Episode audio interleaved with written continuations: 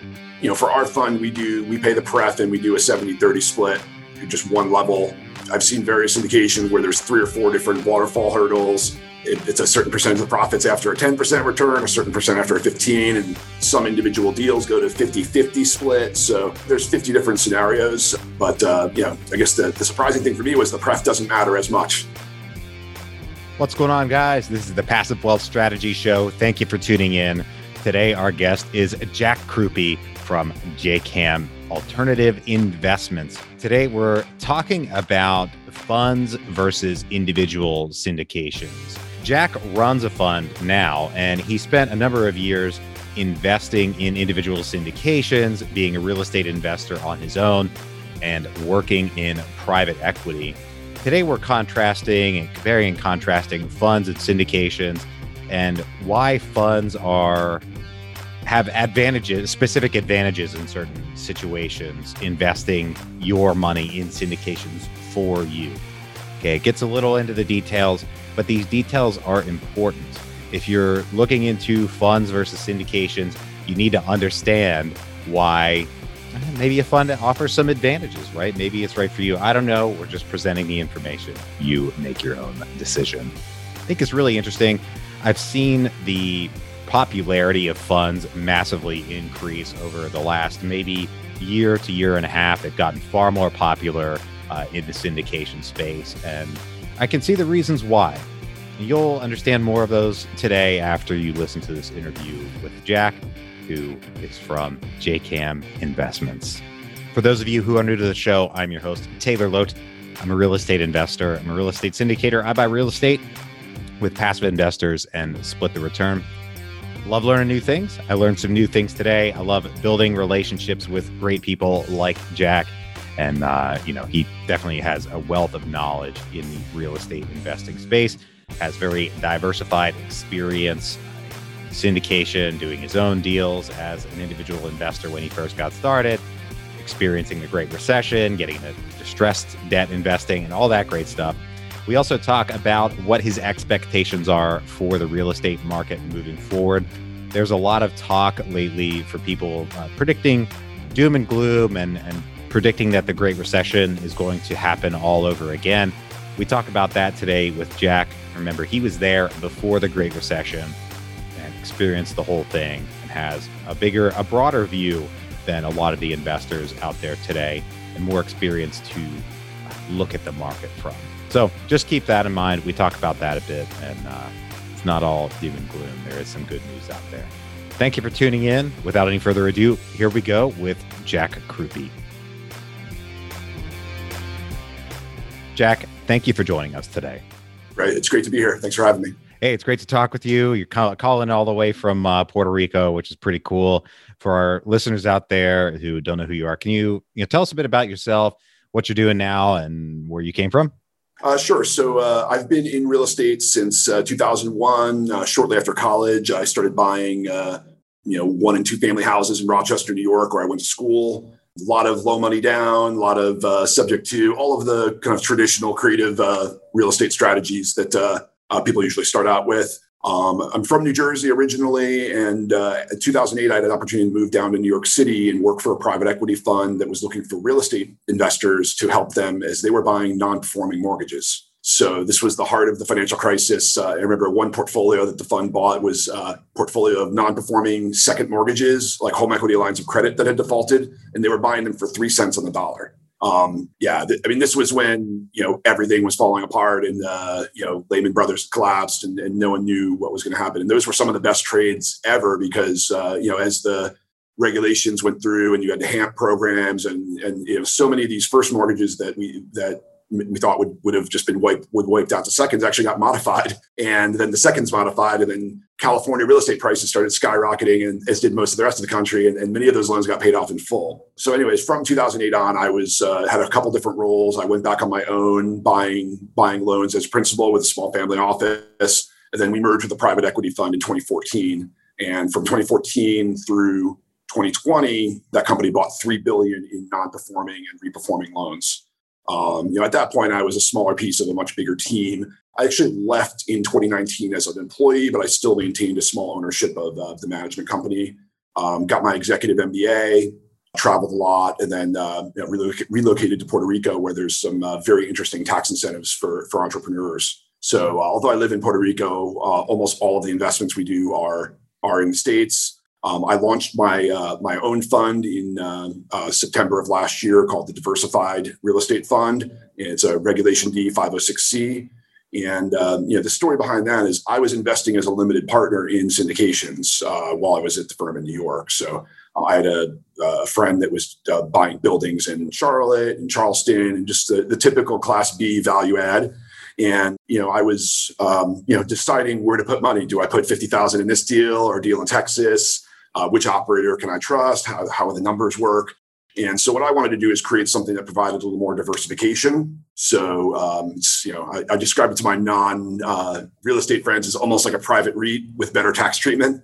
And you know, so we're in five projects already across the southeast. Actually, four in the southeast, one in Phoenix. We're working on a deal right now in Lexington, Kentucky. That's a 314 unit. And um, you know, the last thing, in addition to the diversification, is um, you know we we try to by being able to aggregate capital get better deal terms than say someone who is maybe putting 50 or 100,000 into a deal. And I found many sponsors are, are very happy to have um, you know a consistent partner that uh, every deal they find that they, that is good that you know they know they're coming in for a significant check and it's one you know 10 less phone calls to make or one less webinar to make to get the word out so i know i said a lot there hopefully i, I got the the basics out without belaboring the point too much. No no not at all. You did um, so one of the things i i wanted to make sure we uh, touch on or talk about is that getting different terms as a fund investor rather than an individual investor uh, investing in syndications how and why you're able to get better terms than you know you're because you're bringing more equity to the table uh, than somebody bringing you know 50k of their own money and you know kind of what maybe the, some of the differences typically look like i mean i'm sure it's it's hard to paint with a broad brush right but how big sure. a difference it makes. Sure. Yeah. So, you know, in, in some cases, it could be as simple as there's a different share class with a higher preferred return. That's probably the least lucrative of, of the uh, of the options. Usually, what it ends up being is we actually get a piece of the general partner side of the deal as part of the fund. And I, I know anyone who's been through, I know there's a couple gurus, whether you read a Joe Fairless book or a Brad Sumrok book, it seems like most of the guys have, most of the, the, the gurus have uh, a, a, ratio for you know what the capital raiser gets in the deal, who, whoever found the deal gets an original uh, gets a part. So it, it, tends to range between 10 and 30 percent of the deal is up for grabs for people who can contribute, whether it's time, money. In some cases, uh, we're, we're not doing this at this point, but in some cases, just being a, a high net worth fund or person that is willing to, to sign on for some of the covenants, even without personally guaranteeing, um, you know, can can warrant uh, a piece of, of the deal. Um, so uh, yeah, th- those are the, the, main things. It's bringing some money. It could be put, helping with the earnest money deposits um, in the early stage of the deal. Um, just because risk capital. Yeah, yeah. So so those are the main ones. And then you know one of the things we try to do, you know, both for our our sponsors that we work with and for for our investors is also just add value when we can. So I recently referred a 1031 exchange client now, the way our fund is structured, unfortunately, they could not 1031 into my fund because we already, it's a diversified fund. However, they could 1031 directly into the project. So um, I, I, just created an introduction. We we went through the project, and uh, you know that that client of mine went directly into the deal, and our fund also invested in that deal.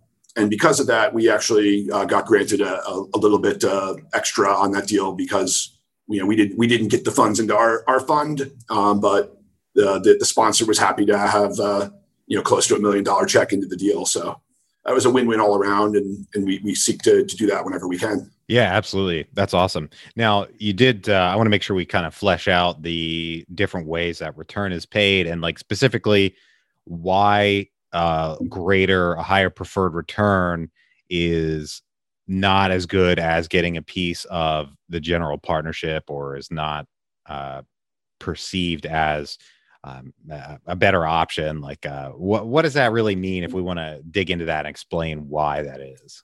Uh, sure, and, and, and this was something that I didn't quite have all the you know. If you would have asked me a year ago before we sort of ran a bunch of Excel calculations, I would have thought it might have made a bigger difference than it did. Um, but uh, as an example, you know, our fund, we have a, more of a debt share class. It's technically preferred equity, but we do have one class that's just a 10% flat interest rate, three year duration. The benefit of that is after three years, you could actually uh, request your money back from the fund. It's more of an open ended uh, option. Um, the equity side of it, we're only going to be raising equity for about one year because it, it becomes unfair to the later investors. If a building's going to sell in three or four years and, and an equity investor comes in in year three, you know, they, they, they weren't in for the long haul and they get, they get the same percentage of the profits. So but so as we started crunching the numbers, uh, we have a six percent preferred return and an eight percent. You get eight percent if you put in more than two hundred fifty thousand. You get six percent for you know the minimum of fifty thousand. And we we looked at the returns uh, in various scenarios, and it really it, it's half a percent at most of a difference in return in scenarios where the fund is making a mid a mid teens return, which is which is really where most of these syndications. Uh, you know syndications lie you know just the, the there's i've seen probably 20 deals in the last two weeks you know ranging from a deal in houston deals in florida. Most of the average deal for an lp is going to be you know they're ranging irrs between 14 and 17 sometimes there's a you know a 20 if it's a, a heavy heavy value add. But uh, it really the, the pref doesn't move the needle as much as uh, the percentage of profits. You know for our fund we do we pay the pref and we do a 70 30 split just one level I've seen various indications where there's three or four different waterfall hurdles. It, it's a certain percentage of profits after a 10% return, a certain percent after a 15, and some individual deals go to 50-50 split. So there's 50 different scenarios. But uh, you know, I guess the, the surprising thing for me was the pref doesn't matter as much. And there are some deals that have no pref. There's some deals that just do a straight cash flow, cash flow split as well. Yeah, I've been seeing that uh, pop up more, and I don't know if it's because uh, you know I'm getting I get more and more exposure to different deals every year, and you know, just by being in the industry, or if uh, you know the market for uh, investment opportunities is is changing. I mean, it surely is because the return projections are going down over time, like expected IRRs and everything. I also wanted to ask, like, what types of deals, asset classes, things like that, um, are you able to invest in with the fund as the fund manager? Uh, sure. So we have a pretty broad mandate. You know, the core pillars are uh, multifamily, self storage, mobile home parks, uh, private lending, which includes both doing hard money or bridge loans as well as buying loans, which was uh, you know a, big part of my my prior background. We're also um, doing. Uh, we have a senior housing deal. It's really just a ground up construction build to, build to sell project.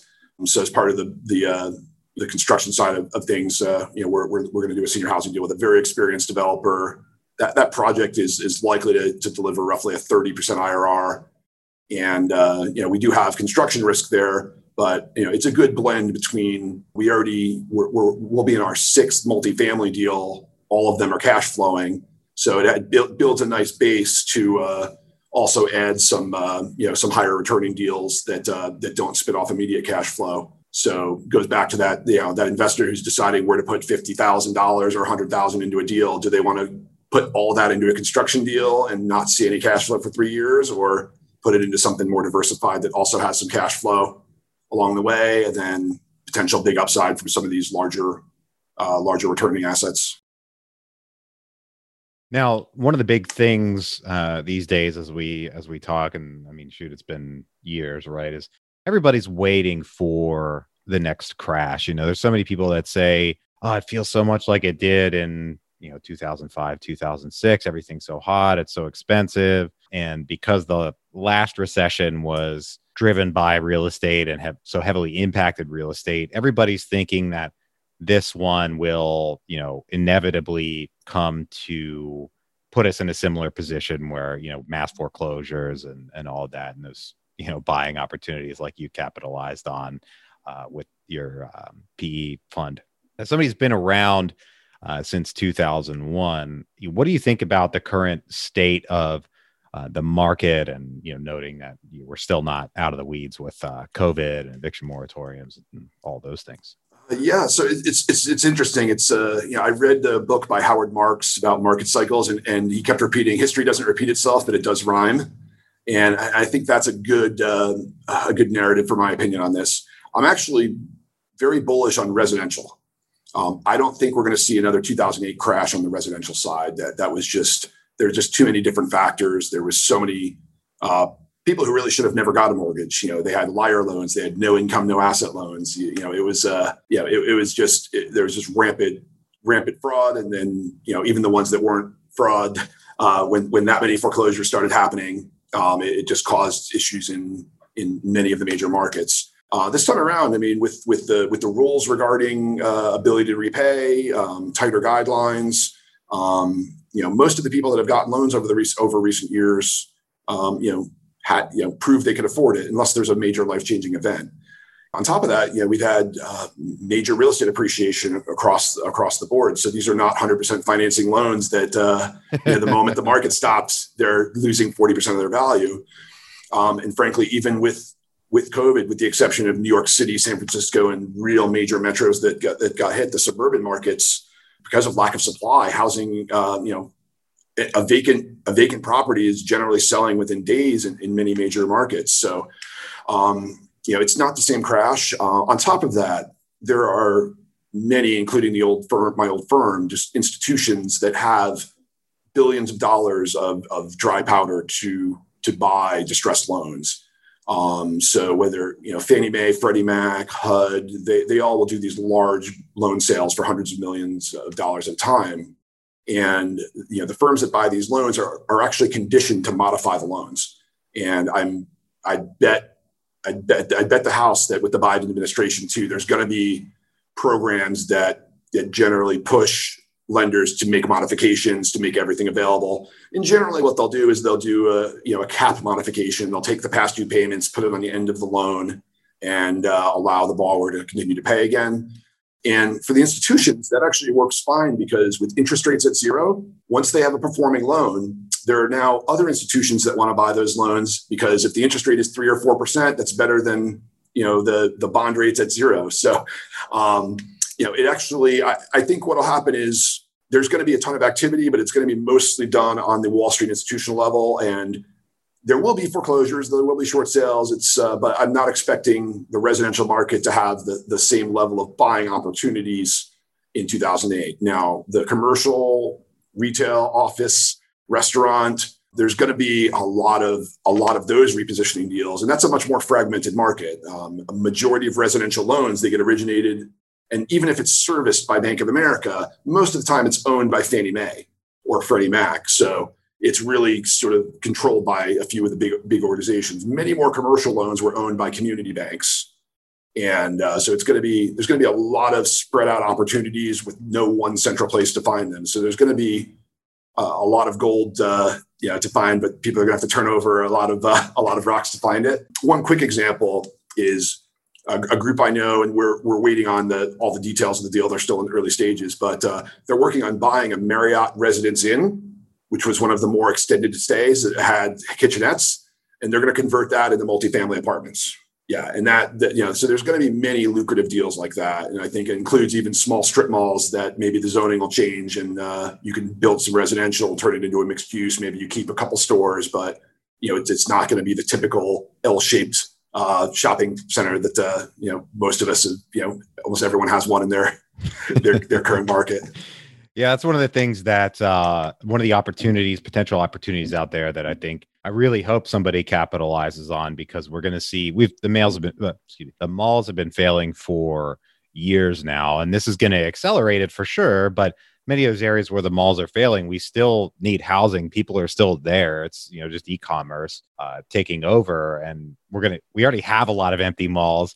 Why not find a way to convert it to some kind of mixed use? Because if you have people living there, then okay, you have you have built-in demand for a grocery store and some you know small shops and stuff. And uh, I I really hope we see that shift. You know, in many markets, I, I have my eye on a few here in in my city that. Uh, I think could, could be good conversion opportunities. And I'm I'm hoping somebody does them. I, I, don't think I'm likely to do it, but uh, anyway, I, I feel optimistic and I appreciate that answer. Right now, we're going to take a quick break for our sponsor.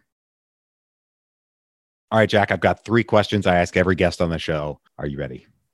Ready. All right. First one What is the best investment you ever made other than in your education? Uh, I'd say investing and sending out postcards uh, when I was like just a year year into real estate. Um, you know, it was seven hundred dollars to buy some of those yellow "We Buy Houses" postcards. We bought a list from the local county, And uh, you know, it was a you know at the time I yeah, I thought I might be wasting seven hundred dollars, but it turned out we we got a bunch of phone calls. We sent a we sent specifically to non-owner occupied two to four family houses in Rochester. Got a bunch of calls from landlords that were tired of their properties, and uh, you know we made over a hundred thousand on that mailing, and it, and it just proved the concept of of you know if you, you you have to market, you have to put yourself out there, and you have to you know you have to take some risk here and there, and and uh, you know if you do, um, you'll make contacts and make deals. Awesome. We had the best investment. Now we go to the worst investment on the other side of that coin. What is the worst investment you ever made?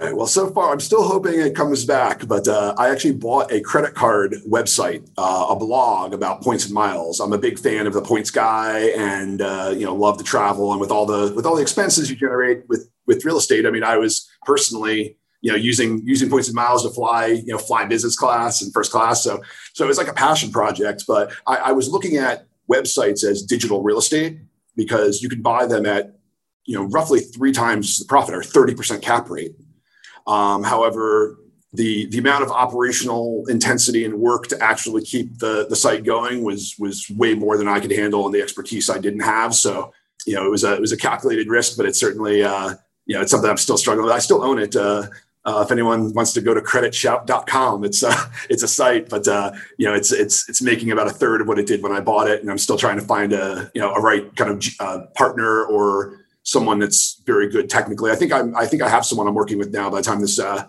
well, I guess we're live on YouTube, but uh, but you know by the time many listen to this, I, I may have uh, the site may be improved already. Uh, but yeah, I, I learned I probably should have. Uh, you know, sometimes sometimes with real estate, you you ready, fire, aim uh, certainly not what we do in the fund, but you know, I, this is with my, my, personal money. I took a shot at something to to dive in and learn, and it it bit me so far. Wow. Well, you know, we can all learn from that lesson. So I appreciate you sharing that. My favorite question here at the end of the show is: What is the most important lesson you've learned in business and investing? Um, I, I, think you just you gotta put yourself out there. Um, you know, and at least uh, my personality type. I'm an, yeah, luckily I'm an outgoing type A person, but uh, you just need you need to you need to network. You need to be out there, and just you know, one contact makes another one, which makes deals. Just sometimes deals happen, and you're just like, how did I? How did this come together? It's just because uh, you know because you're you're out there, and, and uh, I always try to to add value when I can too. It's not about what can someone do for me. It's what can I you know what can I do in return? You know, like the example I gave about referring a 1031 exchange. Um, there was no contract or anything like that. And, you know, because of some of the licensing, it's not like I could have taken an exact commission for raising the capital because I'm not an SEC, but, you know, I, I, I helped the, the, sponsor who was a partner with us on the deal and uh, you know, we found a way to make it work for everybody. Awesome. Awesome. I think that's so important. Real estate, especially, is such a people business, but all businesses really are, are a people business when you get down to it even though some of them might not look like it on the outside it really it comes down to uh, your network and your ability to add value to others and and deal with other people and super super valuable uh, skills so thank you for that jack thank you for joining us today and sharing these lessons with us i, I see funds getting more and more popular uh, these days particularly over maybe the last year year and a half and uh, I expect that trend to continue. They seem like a, a good way to go if you're the right fit. And uh, you know, thanks for bringing us some of the lessons about your fund today and uh, why funds might make more sense. If folks want to get in touch with you, if they want to find you, all that good stuff, uh, where can they hunt you down? Uh, sure. So our website is JKAM Investments. That's J-K-A-M investments.com. Um, we have a Facebook, uh, LinkedIn, um, pretty much all the major social media and um, I, you know, we'll, I think everything will be in the show notes as well. Oh yeah, yeah, it'll be in the show notes. I'm just, uh, I got my other monitor here looking at your website. Yeah. Gorgeous, really well done. So I dig it, and uh, folks should definitely reach out if they're interested. Thank you once again for joining us today. To everybody out there, thank you for tuning in. If you're enjoying the show, please leave us a rating or review on Apple Podcasts. It's very much appreciated, and it helps other people learn about the show if you know anyone who could use a little bit more passive wealth in their lives, please share the show with them and bring them into the tribe.